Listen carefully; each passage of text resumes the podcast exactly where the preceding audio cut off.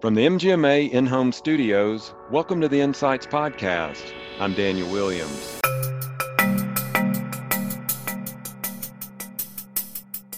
If you take out all of the F bombs you hear constantly in the show, uh-huh. it's a nice and simple example of how to motivate a team and how to build relationships. It somewhat shows a servant leadership style in action um, I, I as, as I was seeing all the episodes, it, it really highlighted to me or reminded me um, the importance of truly believing in in your mission and getting to know each person as an individual. That's Paola Turchi talking about how the hit TV show Ted Lasso offers great insights on servant leadership. We'll hear more from Paola on leadership in healthcare in just a moment. But first, a word from our sponsors. Is your accounts payable process causing headaches?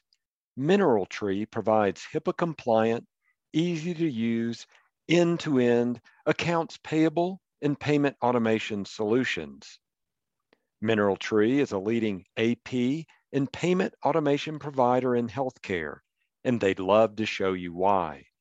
To learn more, visit mineraltree.com slash MGMA. It's time to take a closer look at how you run your business. MedEvolve can help you find solutions to the following questions. Are you overstaffed in your medical billing department? Do you know where your physician practice is losing money? Can you easily benchmark your data against similar practices? If you don't know the outcomes your staff are producing every day, you aren't operating successfully. Go to medevolve.com to learn more. Our guest today on our second episode of MGMA's Leadership Insights podcast is Paula Turchi. Paula is a revenue cycle consultant who is an in demand speaker and a healthcare leader who has earned her FACMPE and is also a fellow healthcare financial professional through HFMA. Paula, thanks so much for joining us today. Thank you, Daniel.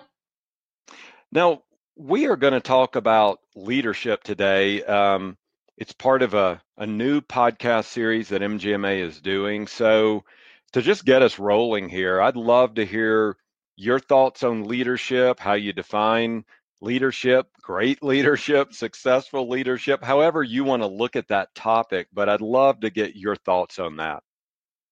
Sure, Daniel. So I would say that great leadership is by displaying um, the, by it, by dis- displaying a clear vision of uh, for everyone to embrace.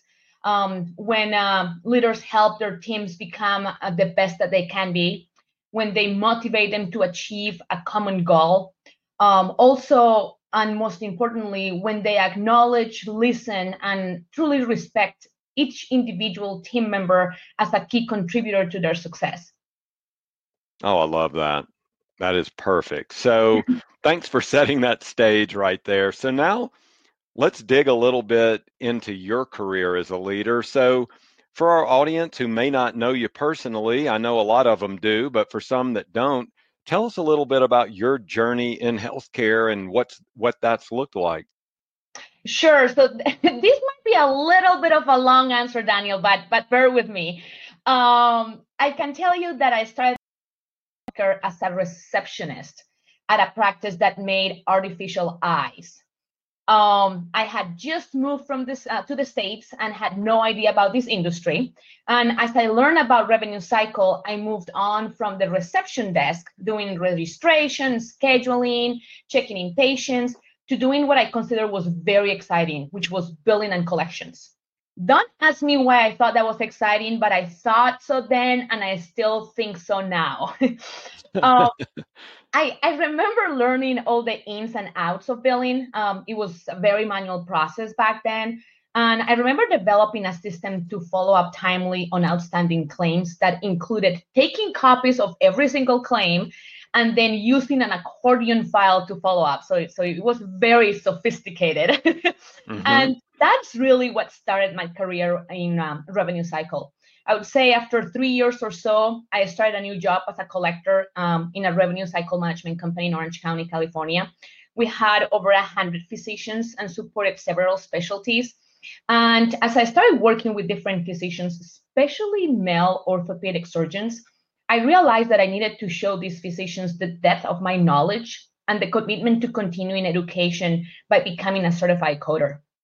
Um, after my certification, I finished my undergrad in business administration. And by that time, I had been promoted to a director of operations and was managing a major project to offshore a few processes over to India. Um, I will say after five years or so, I joined Allscripts um, was one of those things where we were clients of Allscripts. I went to one of those user conferences and kind of like drank the Kool-Aid. Um, so I started there as a senior project manager overseeing the implementation of their practice management system at strategic accounts. But then found myself guiding clients how to avoid revenue challenges during the implementation and noticed that this time, this type of feedback provided more value to them than overseeing the projects themselves. Um, so at that time, Daniel, I moved on to a more consultative role, preparing practices for major system implementations and specialized in engineering workflows, standardizing policies and procedures, identifying process and revenue opportunities, and then aligning these opportunities with solutions and establishing key performance indicators to measure success. And then one of the things that I, I realized is that as I was consulting and working with larger organizations, I noticed that they place great importance on my resume and credentials. I noticed that a lot of individuals I was guiding and working with were certified through either MGMA, HFMA, or both. So I decided to pursue those certifications. And I want to say within three years or so, I became a certified healthcare financial professional and then a fellow with HFMA and a certified medical practice executive and then a fellow um, with MGMA. And um, Daniel, about seven months ago, I left Allscripts to start a new adventure after 13 years of being with the company. Um, I was recruited to oversee client success at a rev cycle management company uh, with offices in the US, India, and the Philippines. And Global Healthcare Resource was the company I worked with 14 years ago when I mentioned I was managing a project to offshore a few revenue cycle processes. So we really have come full circle here. I am very excited about this opportunity because, among other awesome things, it really allows me to work with other revenue cycle professionals across the globe. Wow. Wow. You were right. That wasn't a short story. but I love it. I love it. I love it on so many levels. I love that your passion shows through in telling your story. And I love that it just shows that no matter what where somebody starts, um, that doesn't dictate or define where they're going to end up. And I love that you have started at that front desk and gone all the way to these multiple fellowships, and you're a true leader in healthcare. And so, thanks for sharing that, and congratulations on all the great accomplishments uh, that you've already had and the uh, accomplishments that are in store for you in the future. Really cool, Paula. Yeah. So, you're welcome. So, um, let's talk about that because clearly you are you're resilient, you're determined, you're creative and smart, but it does help to have some mentors along the way as well. So, talk about that. Were there any mentors that helped you get from that beginning to where you are today? Tell us about what they did and what they meant to you on your career path. Uh, absolutely, Daniel. I have had access to amazing people that have provided me with very valuable feedback throughout my career. Um, for example, Carol Geffner, uh, the director of the Executive Master of Leadership program at USC, has always been there every time I have made a major career change. Um, I, I have contacted her. I share with her kind of like the contract that I have received from potential employers. We debrief about the opportunities, the pros, the cons. She has been very, very valuable to me, and and has somewhat pushed me to to be outside my comfort level. Um, I would also say uh, my husband Jeff Haggard is also a key influence uh, for me, not only personally, of course, um, but but also professionally. Uh, we are both in healthcare, so we speak the same language. So you, you'll, you'll find us um, having fun at the dinner table, just talking about um, our challenges and and how we are um, what we're doing to address them. So, so he has been also a, a great uh, partner to bounce ideas with and and and to and to help me grow uh, through this process. Okay, great. Well, thanks for sharing that thought with us as well.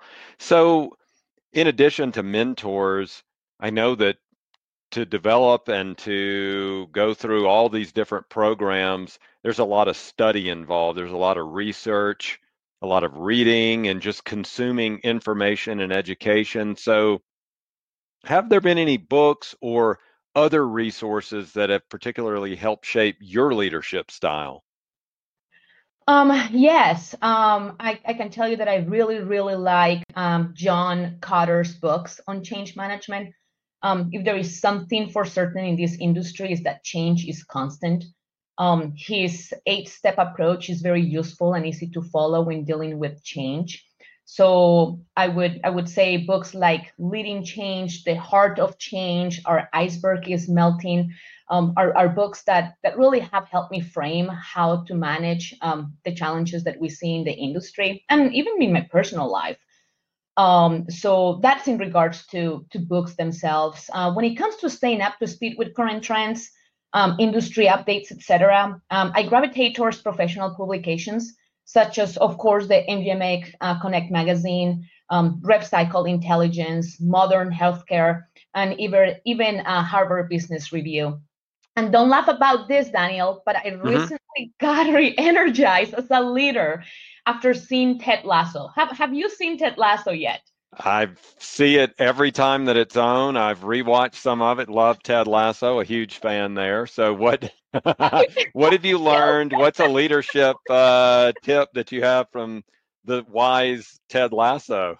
Well, I, I tell you something. If you ask me, if you take out all of the f bombs you hear constantly in the show, uh-huh. it's a nice and simple example of how to motivate a team and how to build relationships it somewhat shows a servant leadership style in action. Um, I, I as, as I was seeing all the episodes, it, it really highlighted to me or reminded me um, the importance of truly believing in in your mission and getting to know each person as an individual. The importance of consistently singing the same song so it becomes contagious and like everybody else around you starts singing it um, and then the importance of being vulnerable. Uh, he's anything from being perfect. Um, it's, it's, it's kind of like really being real. And, and although we find it comforting when a leader has all the answers, I truly find it admirable, Daniel, when they recognize that they do not have them and that you are there to make a difference. It's so true. And as you know from the show, football is life. Football is it life, Paula. Yes. and tell and say that to a Colombian, and that's really, really true. so do you follow the national team? Is that do you do you stay up to speed on that or do you have club I teams do. that who's your favorite club team? Or are you more of just a country versus club there? So I love I of course follow the country the country teams right? And now that we are in qualifiers for the World Cup that has been my my passion and keeping my fingers crossed that Colombia makes it and that the US makes it. Um, but I also follow Barca um, I have been although he's left now but I have been a, a big fan of of Messi. Um, so Barca has been my team for a for a for a few years now. So are you are you also a big James Rodriguez fan of course I am. can you salsa like he can? Isn't he a big salsa dancer? Doesn't he? Uh, isn't that one of his celebrations? Let's just say I can salsa better. What about that? hey, those are big shoes to fill. So, uh... oh, this is good. Well, um, we'll we could talk football for a long time because I love the topic as well. But we'll get back to uh, leadership, and so. Um, I did want to ask you because you were earlier talking about earning your FACMPE. I've worked with and and talked to several of those fellows over the years and just heard the dedication and the persistence they've had to to finish that program, but also uh, the leadership tools that it's helped them with. I know that um, some of our listeners are fellows. Some of them are people who are considering that program. It's not a marketing uh, uh, item here for that, but I know that it is such a good program Um, what did it mean to you on your leadership path? Talk about that. Mm-hmm. Um, Daniel, this this fellowship uh, shows my commitment to the industry and desire to always strive to be better. I tell you, it, was really one of the hardest um, exams and, and processes that I had to go through because, uh, for the most part, I concentrate on the rev cycle finance side of a medical practice. And as as as, as you know, and, and the audience knows, um, there is when you are managing a medical practice. There is HR, there is compliance, there is operations. So since I don't do all of those things every day, having to pass a test on areas that that that I'm not necessarily comfortable with or that I'm not an expert at made it very very challenging challenging but it also opened the doors for me to fully understand what the whole process actually meant um, so it was very, very valuable, although very, very challenging for me. Um, the other thing that I would say is that it has helped me lead by example. I am a big believer in education and constantly bettering myself. So achieving this fellowship shows the people with whom I interact a path to follow. Um, it probably makes them think, heck, if Paola did it, so can I. So so so I, I kind of like opened that door to say you know what? I believe in education. I believe in in bettering myself. I have pursued this this fellowship. I will encourage you to do so as well. Okay. Well that's that's great advice. And again we will talk about uh, the fellowship and other leadership topics throughout this leadership podcast series just giving people other additional resources because you've gotten a couple of fellows and you've just done so much on the executive side of it um, in healthcare. So that is that's just such a cool story. So thank you uh, for sharing that part of it. Um, I do want to switch gears now, though. So I want to put leadership into context of what we've all been going through basically since about March of 2020 or so. And I'm talking about the pandemic as you know as a person in healthcare um, everybody you don't even have to be in healthcare you know what healthcare workers both on uh, the clinical side and the administrative side have been dealing with so many challenges during the pandemic so what has that experience revealed to you as a leader um, first, uh, I would say the importance of flexibility and most importantly, understanding that changing strategies does not mean failure. Um, I don't think, Daniel, there wasn't a plan that didn't have to be changed in the past 20 months or so. From vacations to business meetings, whatever we had planned to do, we had to change gears. It was kind of like pivoting left and right, and that has become the, the, the norm. So, pref- uh, professionally and personally, um, I believe that being able to be flexible and being able to do so timely is essential to overcoming um, any challenge.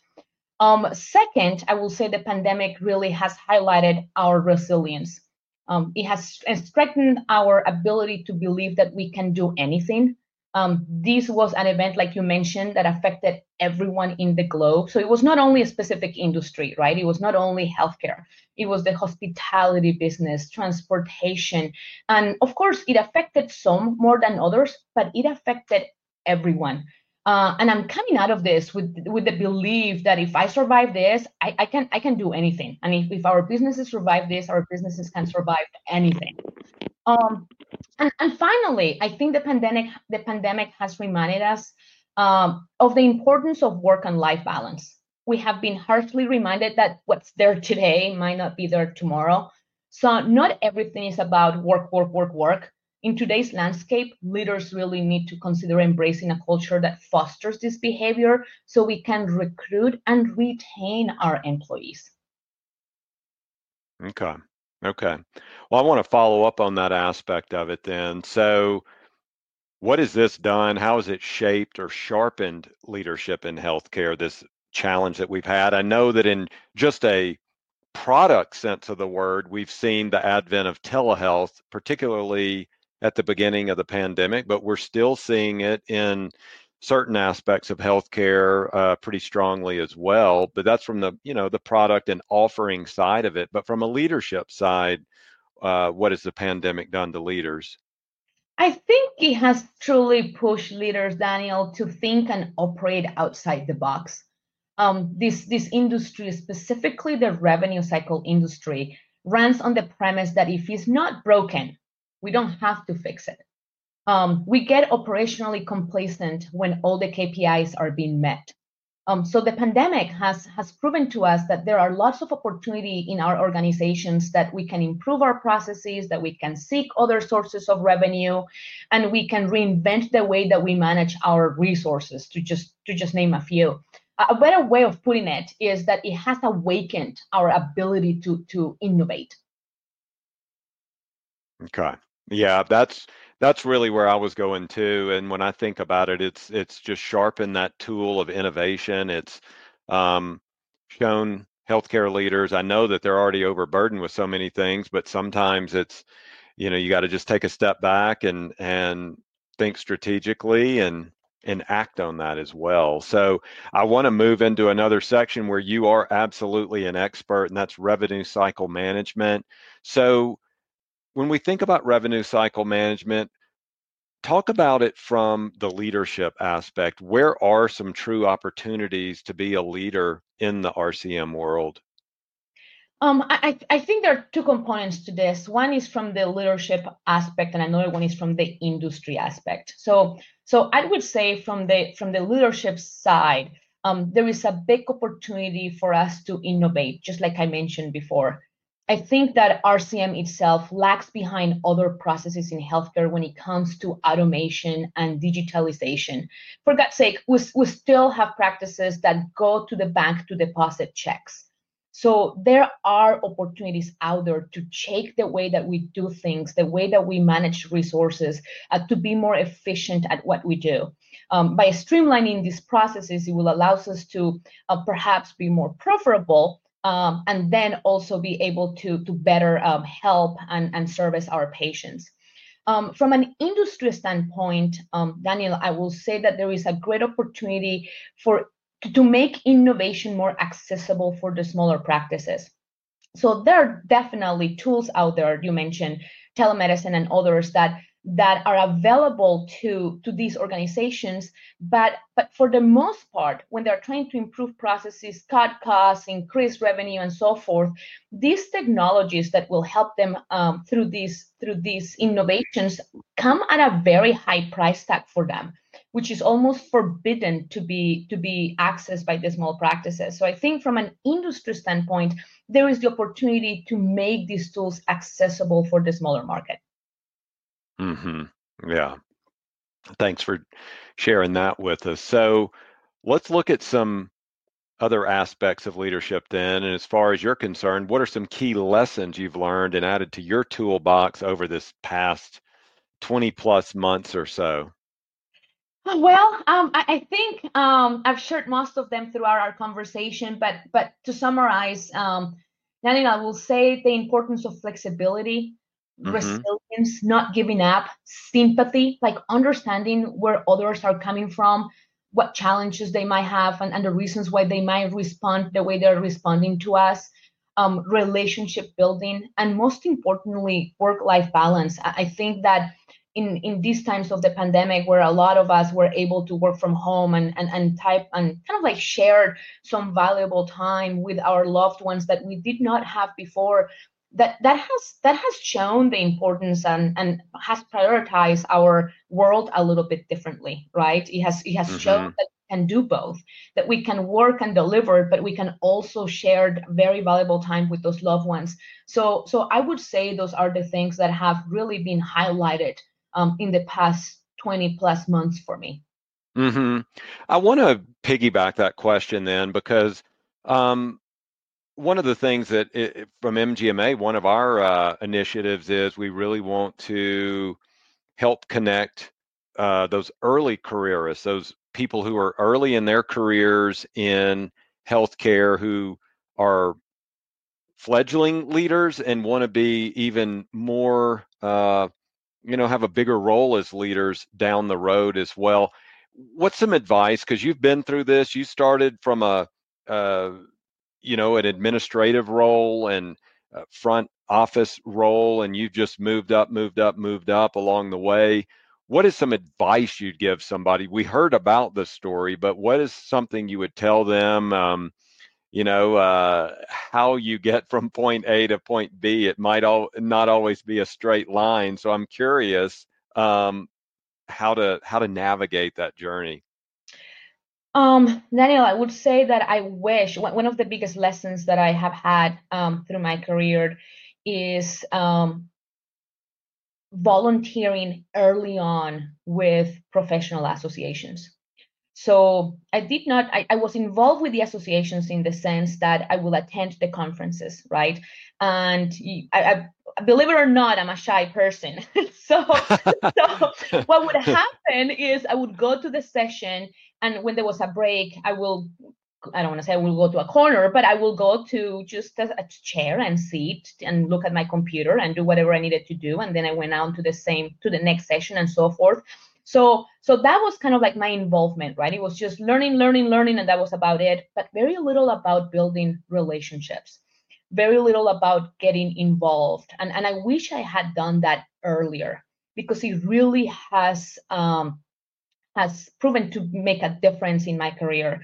Um, when I started to volunteering for MGMA and for other professional associations, my network completely opened up.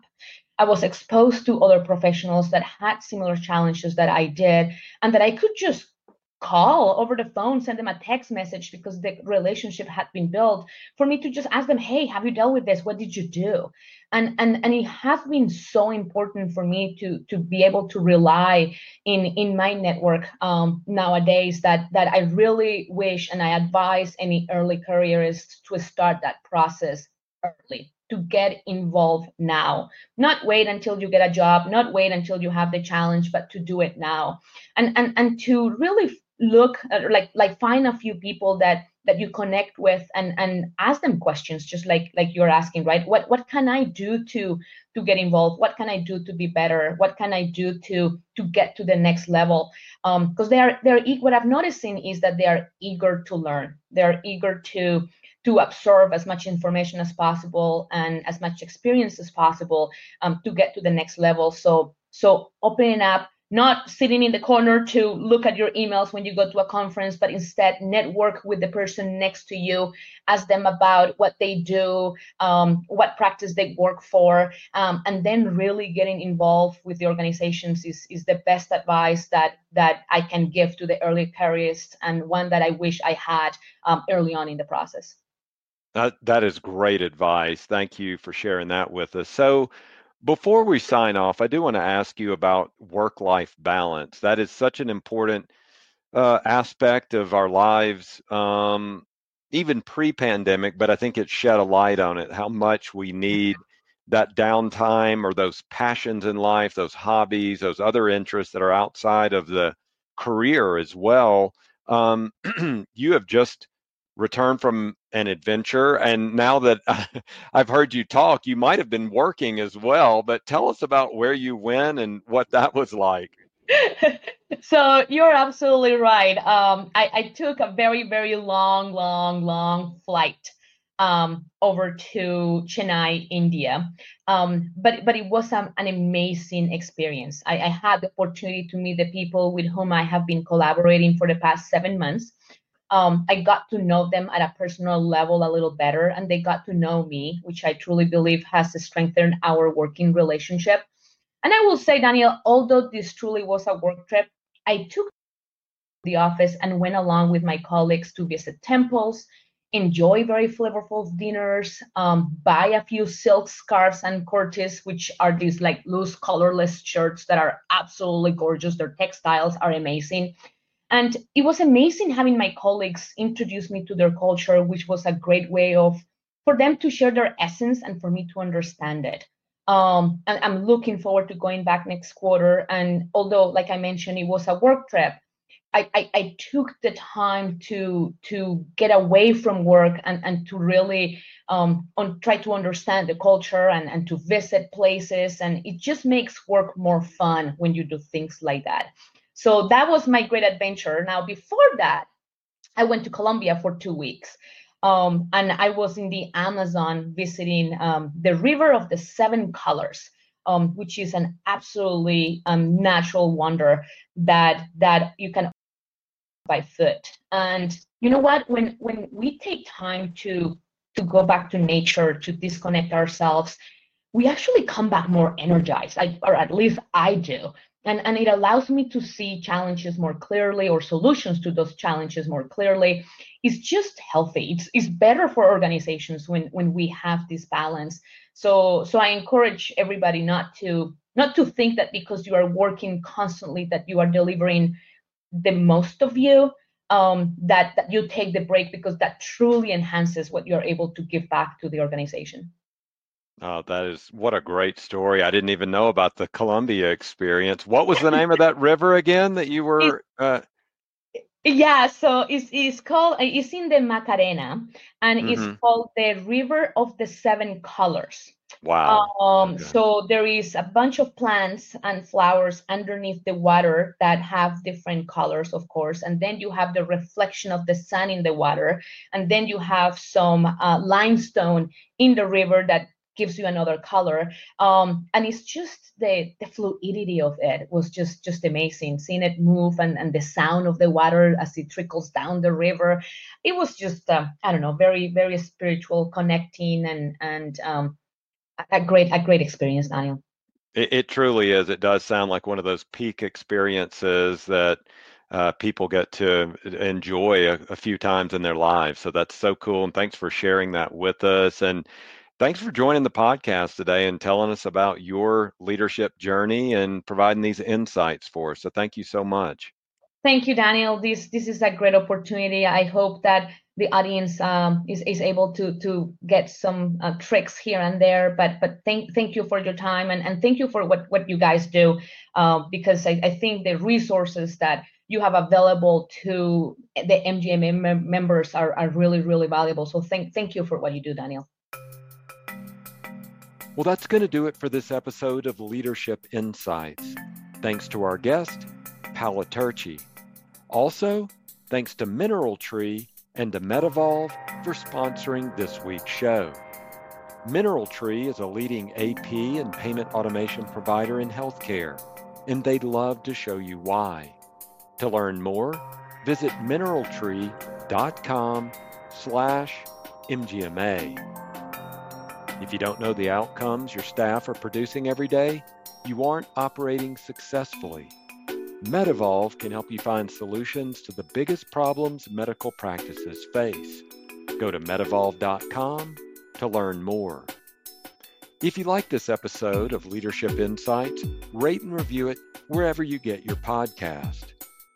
If you have leadership insights or leadership thoughts you'd like to share with us, or leadership experts you'd like us to cover and interview, email us at podcast at mgma.com or you can always find me on Twitter at MGMA Daniel. MGMA Insights is presented by Declan McGee, Rob Ketchum, and I'm Daniel Williams. Stay safe, and thanks for listening. Hi, this is Declan McGee, one of the producers for the MGMA Insights podcast. If you like the work we're doing, please consider becoming an MGMA member. Learn more at mgma.com/membership. Thanks.